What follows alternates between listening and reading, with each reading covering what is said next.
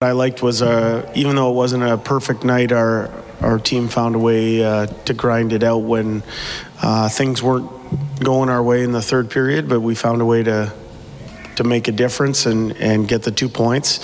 Um, there's things to clean up for sure in our game, but I was impressed with our players finding a way to win the game. So did it come too easy in the first five minutes where you know three goals six shots and you're probably thinking oh man this is as a player you're they're probably thinking this is going to be easy. Well i think it was part of the game plan was to come out um, hard. I thought we've done that here on this homestand is tried to assert our game plan on the other team immediately uh, and we accomplished that. I thought there was a little bit of a lull uh, and when or what was at the root of that lull were a lot of just self-inflicted errors, um, passing through people, turnovers at the offensive blue line, and just just things that we didn't demonstrate in the first five minutes. Um, like I said, though, in the end, it's a credit to our players for finding a way to win um, when it got tense there. Thank you.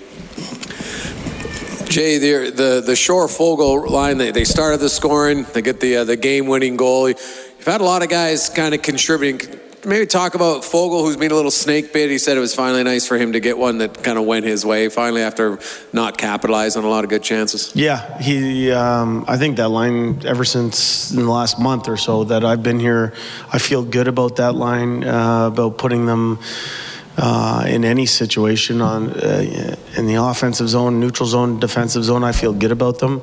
Um, we also mixed Archibald in kind of down the stretch there, and he did some good things that group as well. Happy for Warren uh, to get rewarded, and he ended up the night plus three, so he's doing some things properly.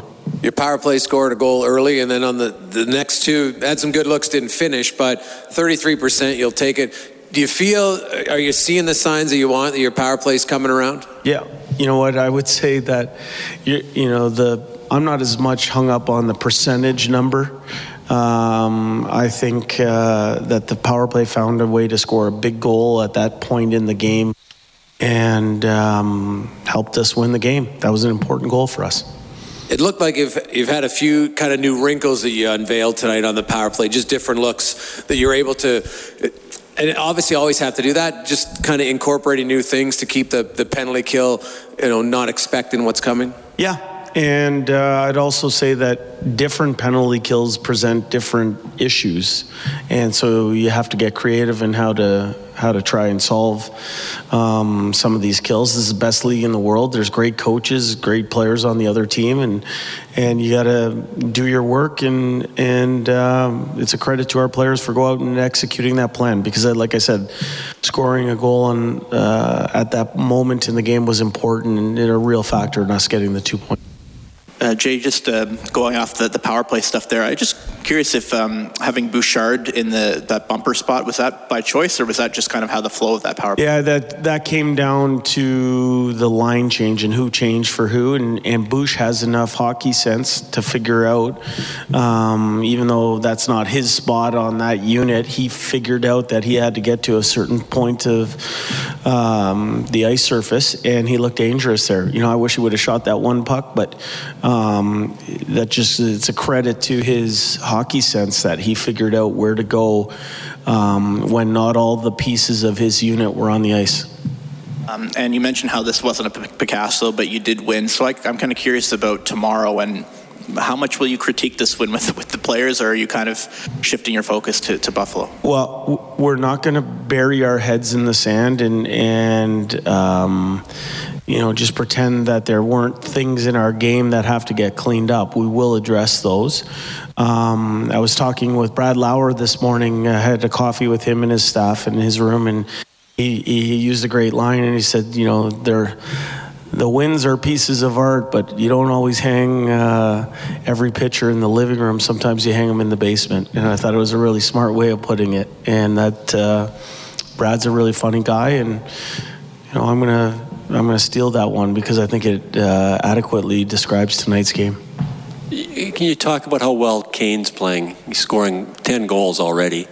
What have you seen? You know his progression since you've been here as a coach. Yeah, he's a legit uh, top six forward. Uh, he touches most areas of the game. He can penalty kill. He, he's on the power play. Um, he makes us a better team with his physicality. Um, and his physicality sometimes acts as a, t- a deterrent.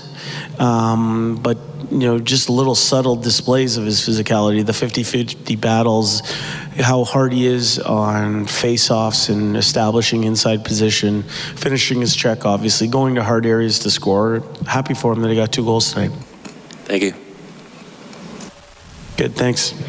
Hi, it's Shauna, and I might be a bad parent because my kids think french fries are vegetables. Hey, it's Ryan, and I might be a bad parent because I went out for wings when my wife was in the hospital after giving birth. Johnny here. I might be a bad parent because in my house, the tooth fairy gives pocket change. But we're not alone. Len emailed us and said his six year old daughter's Tarzan moment going from love seat to La-Z-Boy by curtains made him more proud than any dance recital. and Andy left his two year old at the rink. All right, guys, I'm sure we're not alone. Like Andy's kid.